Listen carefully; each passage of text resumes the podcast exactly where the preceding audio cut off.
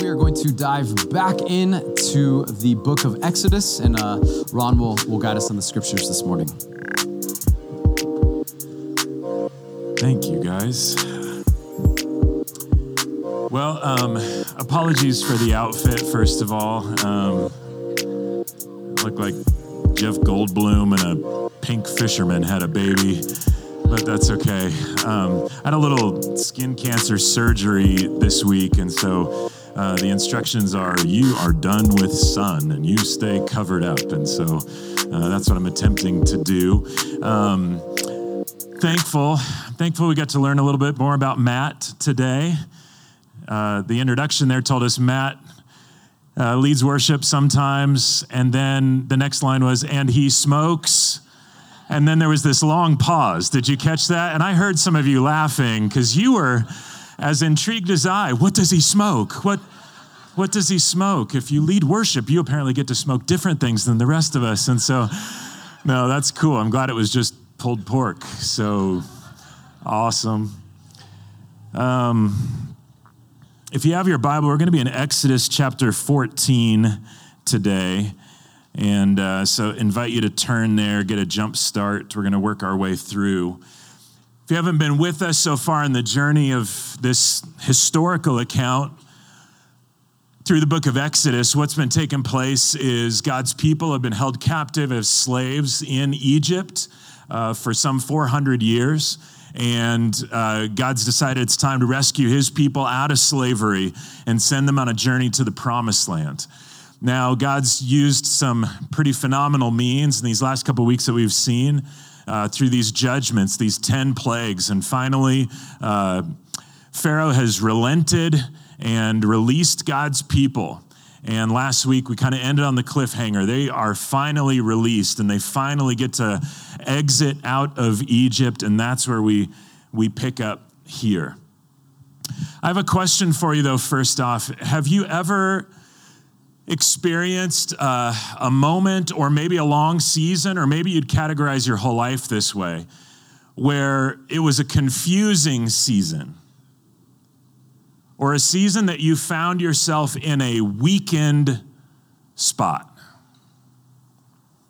Have you ever had a confused or weakened spot? And then now, maybe what I propose is what if that confusing, weakened spot that you have found yourself in, or maybe find yourself in today, what if that spot was designed by God? What, what if He's allowed that? What if He has made that spot possible for some specific purpose? If you've been around church for a while or the Bible for a while, you might be familiar. If not, don't worry. But in the New Testament, Paul makes this interesting comment about acknowledging that when he is weak, then that's when God's able to really display his strength in him. And, and Paul had this issue, this struggle, this challenge. And God whispers to him, My grace is sufficient for you. When you are weak, then I am strong. Now, for a long time, I kind of took that then to, okay, well, then God might want me to be weak all the time. He want me to be perpetually weak. And I couldn't quite reconcile that with this relationship with this strong, almighty God. And doing a little bit more of the study, I think there's a humility that might look weak, but it's actually meek.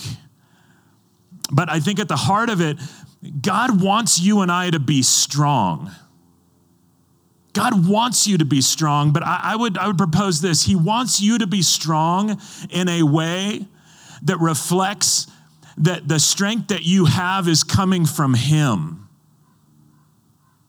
rather than you being strong in a way that reflects your strength is all about your strength. Most of us as human beings like to find some strength in ourself, strength in our knowledge, strength in our bank account, strength in our uh, acquaintances, our associations, our accomplishments, our physical strength. And all of that stuff, I'm sure many of you have experienced, all of that stuff fails at some point your own strength, your own bank account, your own acquaintances, whatever it is. And that's why the, the beauty of our heavenly daddy is just constantly leading us on this journey to, to teach us that real strength is in him. And when we are aware of just how strong we can be in him, the better off and we lean less on our human strengths and look more to Him. Well, the Israelites are in that spot. They're learning now, all over again, about their own weaknesses, but how strong the Lord is. And in Exodus chapter 14, that's kind of where we, we dive back in with them. Let me read verses 1 through 4. The people are now on their way. Then the Lord spoke to Moses Tell the Israelites to turn back and camp in front of Pi Ha Hiroth, between Migdol and the sea. You must camp in front of Baal Zephon, facing it by the sea. Now listen, verse 3 Pharaoh will say to the Israelites, say of the Israelites, they are wandering around the land in confusion. The wilderness has boxed them in. I will harden Pharaoh's heart so that he will pursue them. Then I will receive glory by means of Pharaoh and all his army, and the Egyptians will know that I am the Lord. So the Israelites did this. See, God's actually leading them in a way that is resulting in his own people being confused. Has God's direction in your life seemed foolish or confusing? Like, why in the world, God, this? Or really, God, this is the plan? Or really, God, this is the timing? God is operating in a way that's actually confusing to his people. It's also going to be confusing to the enemies of the people of God. And yet, God's still in it. God's still in the confusion. God's still in this, what seems to be a weak spot that God's people are in, God is still right there. Is God still moving? Is God still active? Does God still know what he's up to? Of course. And yet he's orchestrating things that are both confusing to his people and to the enemies. It's this reminder that, you know, there's always more to life than you and I can see or touch, right? There's more to life than just your story, just your circumstances, just your successes or your struggles. There's more to life. There is a whole spiritual world out there that is going on that we're often kind of ignorant to or maybe choose to ignore sometimes. But there's more to life. There's this spiritual world out there that is active. God is active in ways, orchestrating things that we don't always get or understand. They appear confusing to us. It's made the Egyptians go on to have some questions. They're watching this take place. And, and the Egyptians are going to go on and go, What in the world are we doing? Why did we let these people go again? They were our slaves, they were serving us. They're still within reach. Why did we release them? And they're going to chase after them. They had a short term memory. I mean, you just go back a couple of days, and I could have told you about 10 reasons why you decided to let these people go. They've already forgotten. If you continue to read through, you're going to find that the Israelites began to question they began to question God and blame Moses, question Moses. Why did you lead us out of here? They had a short term memory. God's people got to see the miracles of God, and now they're in confusing circumstances, and they're like, oh my goodness, God must not care. God's left. Oh my goodness, this is their line. We would have probably been better as slaves. And I got to tell you for just a moment, that is probably one of the most constant whispers from our spiritual enemy, the devil, that he's going to communicate to you over and over and over again. It's probably better that you had just stayed put. It's probably better that you were just back doing what you used to be doing. It's probably better that you stayed captive because, again, the devil you know is better than the devil you don't. It's going to be too much work. There's not much good in the promised land anyway. This journey now is proved to be so challenging, you know? It's probably better we just stay slaves. Just, just be on guard for that because God's trying to teach us in this journey. See, literally for them, they are being moved out of slavery to the promised land.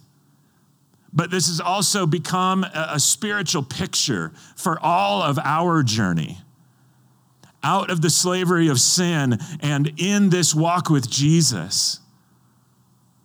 And it's not easy and it can be confusing and it can feel like a weakened state. Well, the Egyptians now begin the pursuit of the Israelites, and the Israelites turn around and they see the Egyptian army coming and they freak out. They're terrified.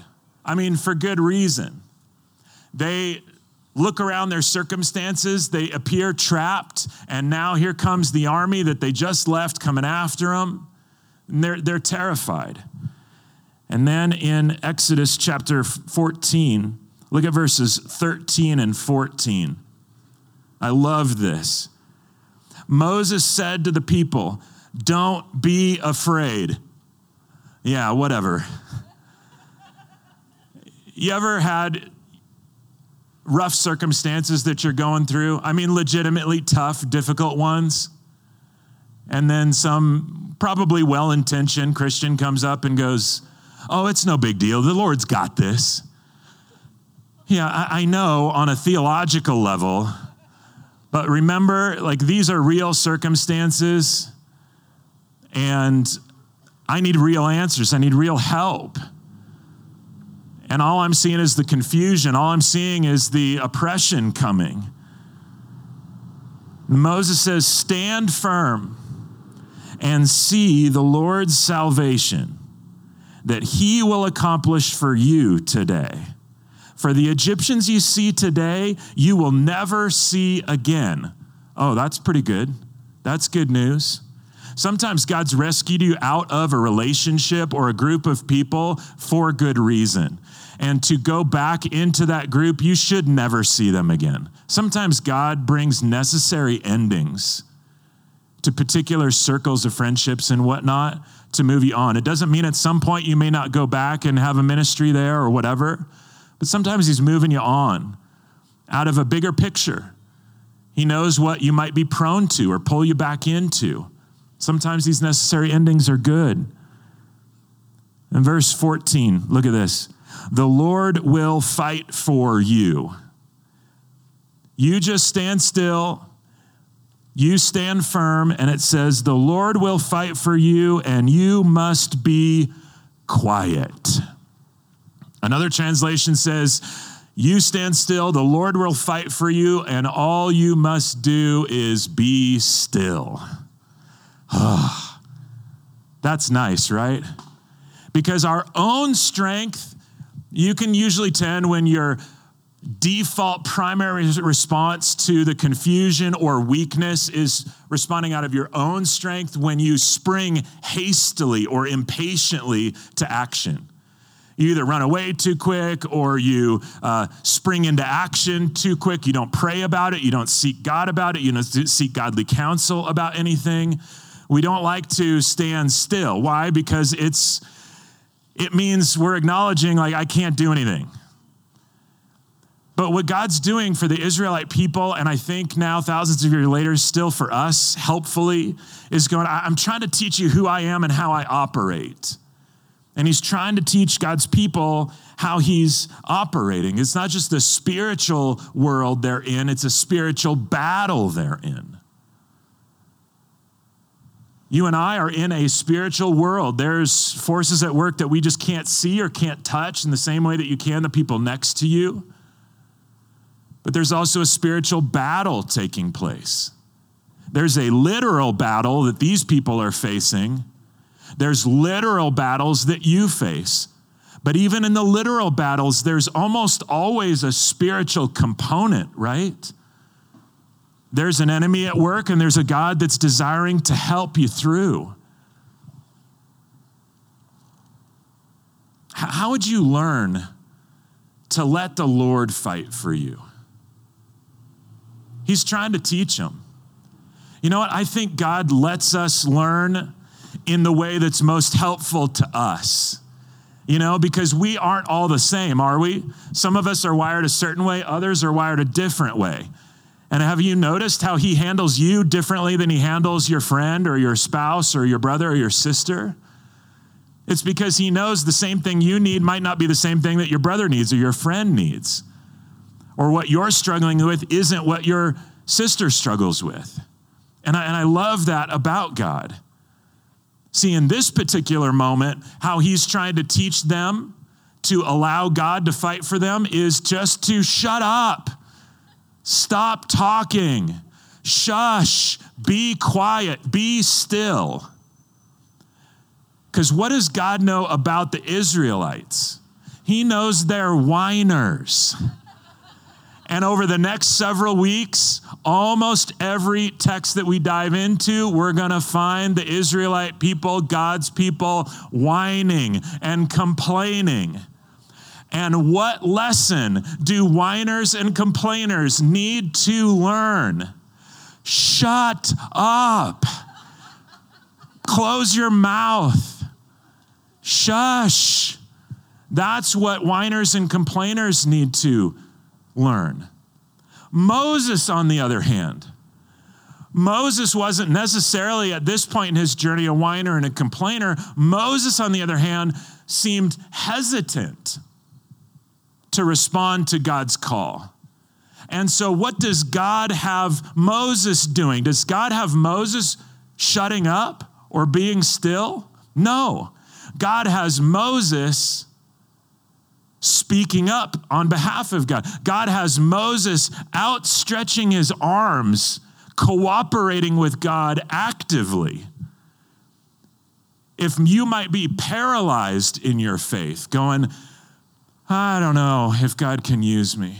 I don't know if God wants to do anything through me. Well, then don't be surprised if God's response to teach you is asking you to take a step of action rather than a step of being still. God just wants us to cooperate with Him, whether it means shutting our mouths or moving into action. He's going to use a whole different set of tools to minister to you. And I love whatever's going on in your heart and your heart and your heart as, as you respond openly to what God has called you to do. When you know there's a fight coming, what's your initial response? When you find yourself in a weakened spot or a confusing spot, what's your initial response? Is it is it some sort of haste, impatience, I got to move, I got to act? Okay, maybe this week you practice shutting your mouth except to talk to him and just being still and letting him fight for you, letting him move when a fight or confusing situation is in your midst and your track record is being more paralyzed and not to do anything or take a bold step, maybe what you put into practice this week is I'm not going to overthink this. I think God might want me to speak up. I think God want my, my, me to send that text message or write that letter or go ask that person for coffee and see what God does. But Either way, let Him fight for you. Either way, if we're tuned to what He's calling us to do, if He says be still, then you better be still. If He says outstretch your hand and do what I'm telling you to do, then go ahead and do that, and then you'll be fine either way. We're going to find ourselves in the spiritual battle. Well, the army's closing in, and the sea is to their back, the Red Sea, and the Egyptian army is closing in from the only other direction that they could go. And so they are stuck. And most of you know the story, you've seen the movie. and God is obedient to what Moses is obedient to what God calls him to do. And Moses steps out, put his staff in the sea, and the waters begin to part. A wind springs up and it begins to blow uh, the waters apart. There was actually an article in the Los Angeles Times like 20 or 30 years ago where this association of meteorologists, no religious affiliation, actually documented how this was physiologically, it was physically possible, it was meteorologically possible, considering the terrain of the area and the winds that are often present, that God could use to part the sea at that capacity. It's pretty cool. It doesn't mean it's any less miraculous because the timing is all God. And yet it's still based in something that uh, the unsaved world goes, yeah, I could see how that could happen. That's mind blowing to me. God parts the sea. The Israelites go now into the sea, and they're just about making their way through when the Egyptian army follows them into the trench, water on both sides. And as they get in, look at what happens. This is really what I wanted to focus on today. They're now in, and, and look at this. Here comes the army coming. Verse 19. Then the angel of God, who was going in front of the Israelite forces, moved and went behind them. The pillar of cloud moved in front of them and stood behind them. It came between the Egyptian and the Israelite forces.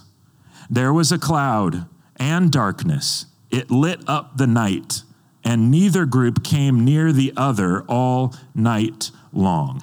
And right after this, they're going to enter the Red Sea.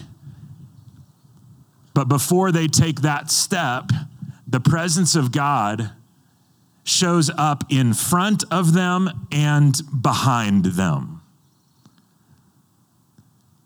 I hope that if you are in the middle of confusing or weakened circumstances, that you can sense God's presence. I want to talk about God's presence for just a moment because it is so key. We talked a little bit about the last few weeks, just heightening our awareness to the presence of God. I don't know how many of you did the sticky notes thing this week. You can always do that, it doesn't have to be last week. But put sticky notes everywhere to talk to God, remind you, prompt you that the presence of God is always with you. And He's right here in our midst right now. But I love that in the midst of the confusion, with a battle coming, that here is the presence of God in this, this tangible way in front and behind. They're surrounded by the presence of God. I just want you to picture for just a moment, whatever you got to do, you close your eyes, you take a deep breath or whatever. Right now, at this very moment, you are surrounded by the presence of God. You are standing under the waterfall of the grace and the love and the mercy, the very presence of God, the, the work of God has surrounded you entirely. It is before you and it is behind you.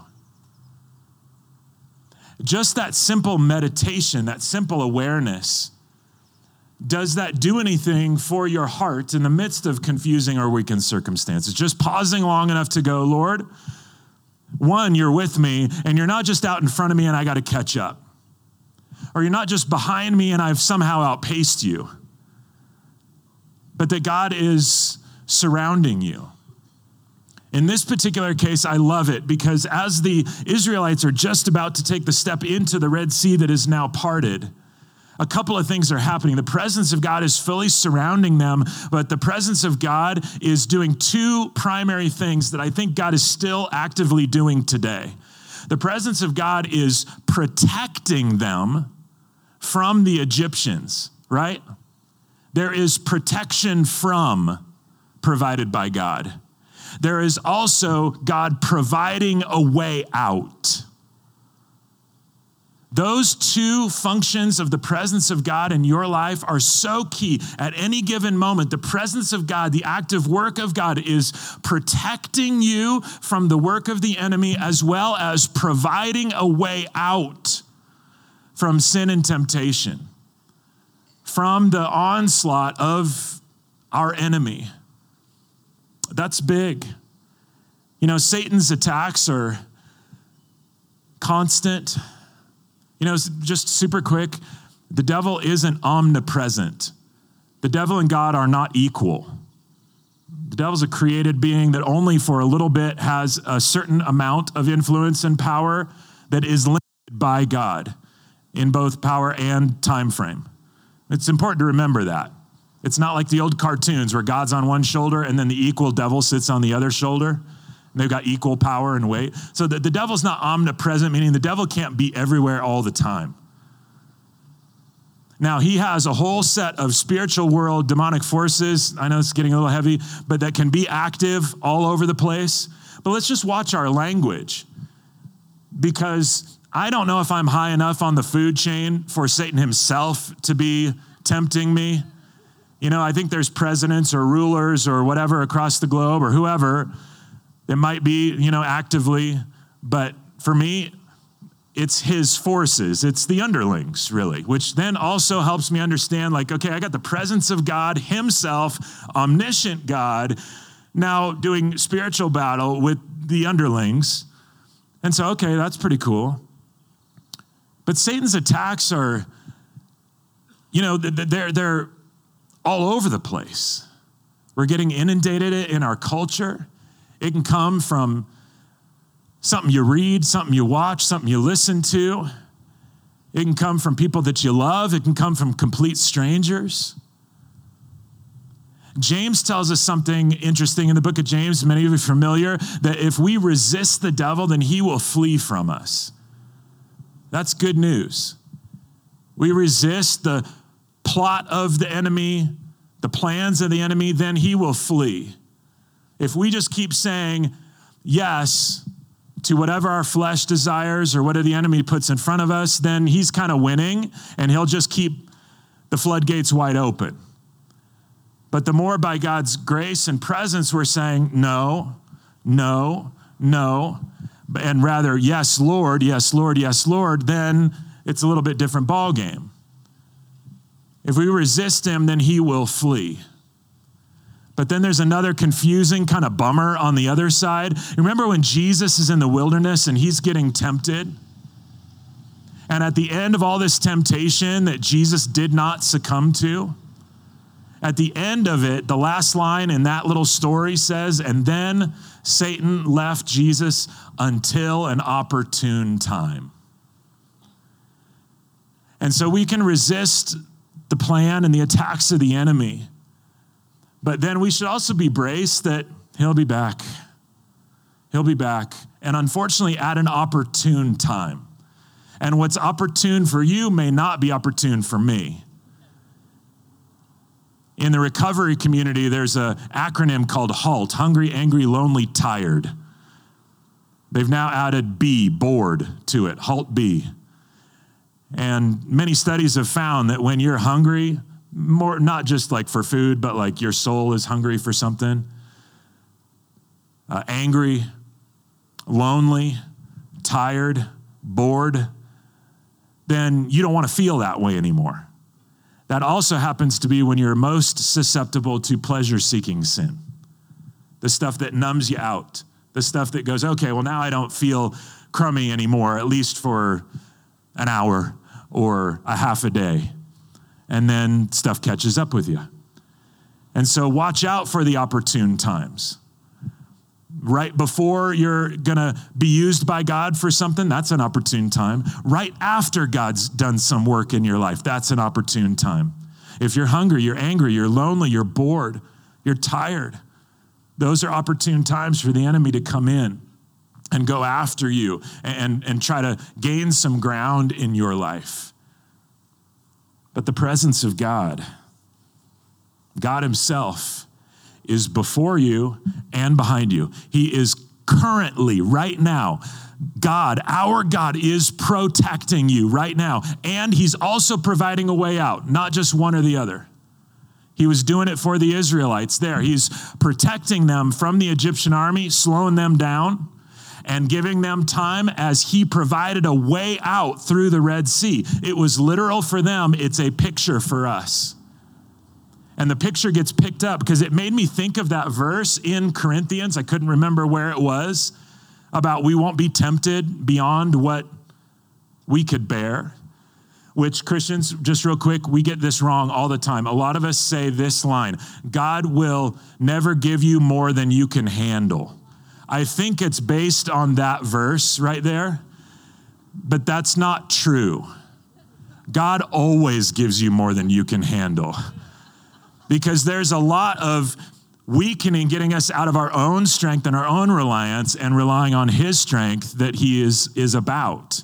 Now, what second or first Corinthians chapter 10, so I looked it up, went to the actual verse that Paul's writing to the Corinthians, and he says this No temptation, listen, has come upon you except what is common to humanity.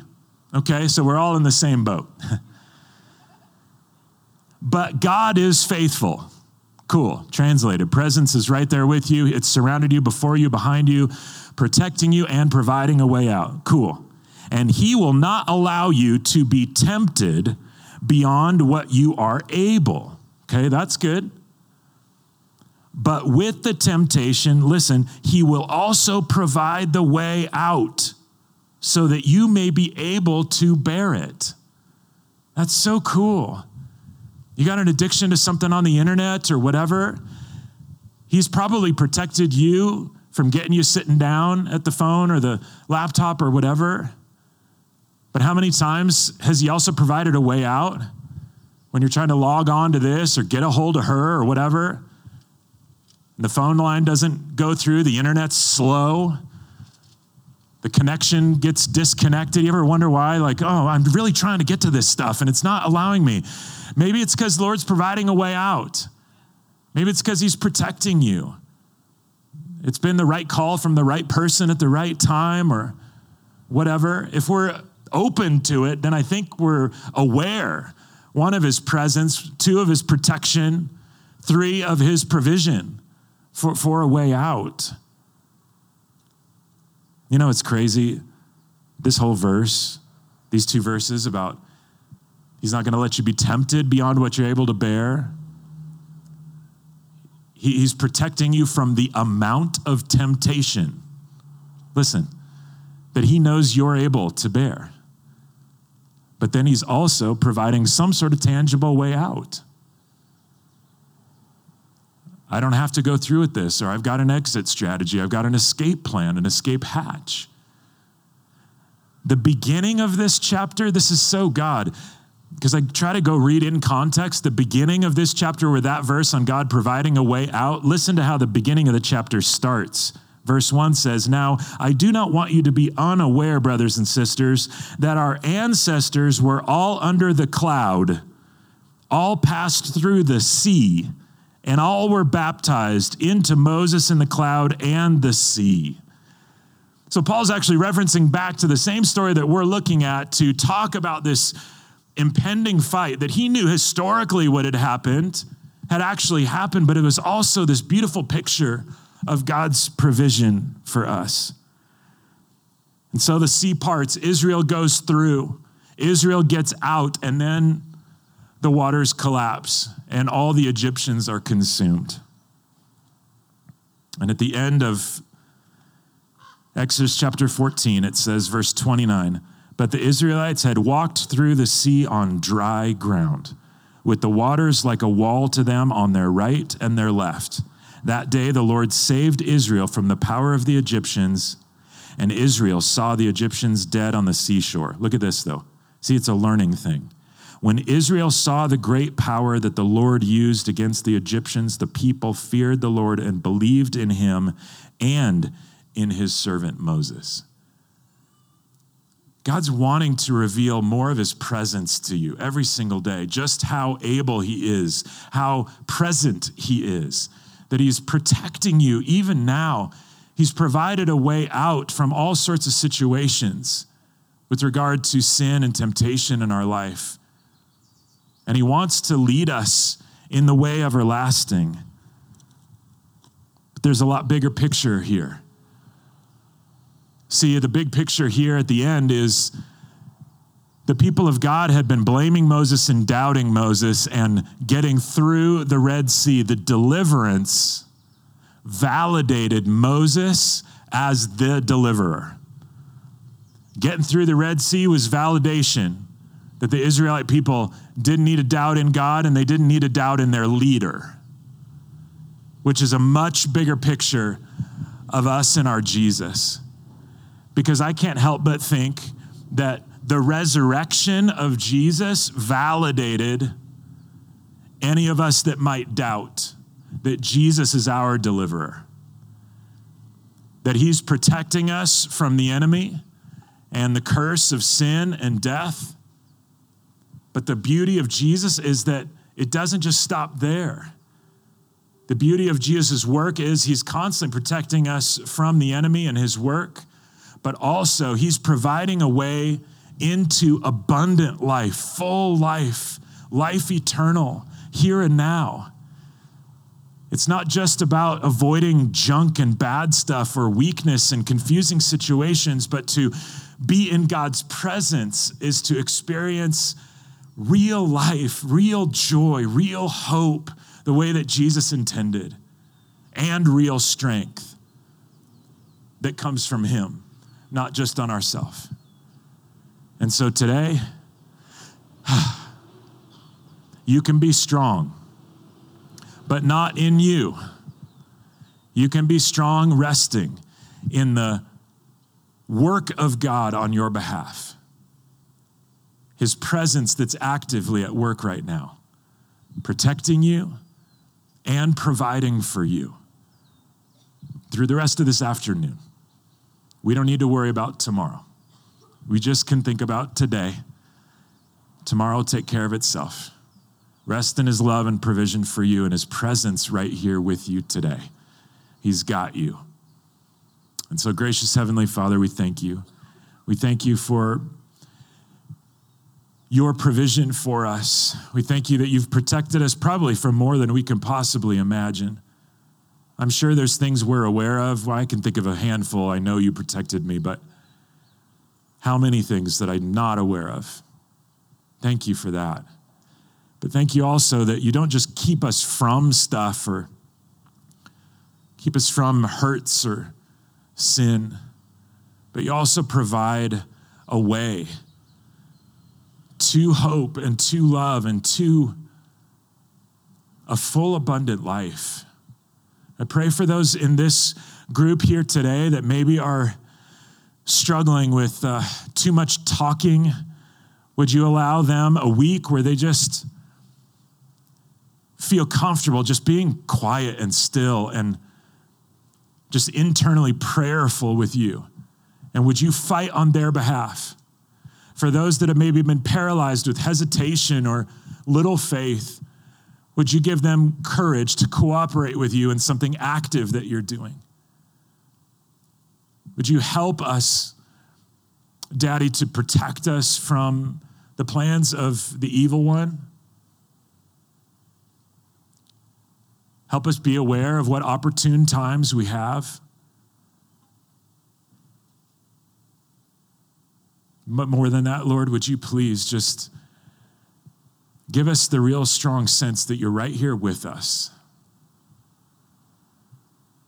and you love walking with us and fighting for us, whatever it looks like. In Jesus' name we pray. Amen. Church, we want to invite you to take communion together. Both the cross and the resurrection were such like validation of the person and the work of Jesus, the validation of God and his power and his strength, much less his love. My goodness. These symbols that are here are such a powerful reminder of Jesus, the bread that represents his body that was broken for me and you, and his blood that was shed for me and you that became a covering. The life giving blood of Jesus is our, our covering. And it's only through Jesus that we have a way out from our sin. It's only through Jesus that we have a way out through temptation. It's only through Jesus that got a way into this abundant life that he wants for us. And so I'm going to be praying for you during this time of communion that you've got with Jesus, just knowing that he is right there with you. It's a good reminder, tangible symbol of his presence with you.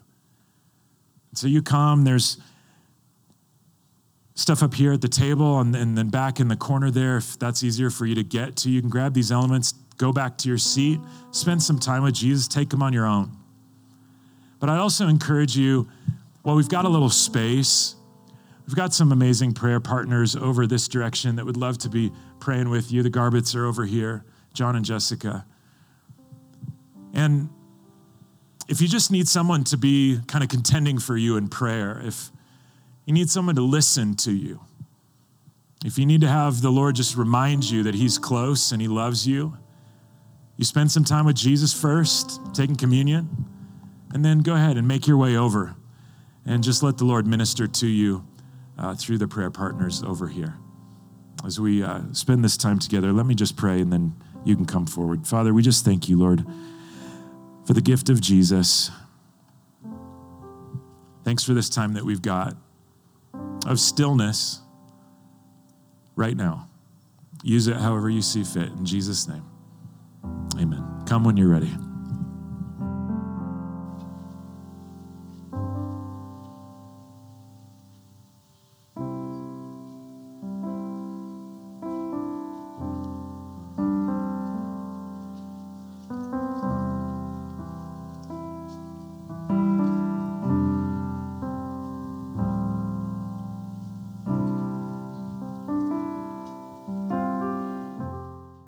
Hey, thanks so much for joining us for our six weeks of summer as we continue our journey through the book of Exodus. And uh, if this is your first time, welcome. Glad that you were able to tune in. Um, if you haven't yet, jump over to restorationaz.org. We'd love to get connected with you, get to know a little bit about you. You can also um, see who we are, what we're about, and um, yeah, begin the journey. And um, if you haven't gotten plugged into a local congregation yet, we just uh, that's something that we really, really value. Um, and restoration definitely does not need to be the place, but um, for you to get plugged in somewhere, we feel like is really, really important. So um, be prayerful and mindful about that, and consider that. And um, yeah, we say this every week, but we mean it. Jesus is the only one who is trustworthy always, no matter the moment. So press on as we continue to practice the way of Jesus.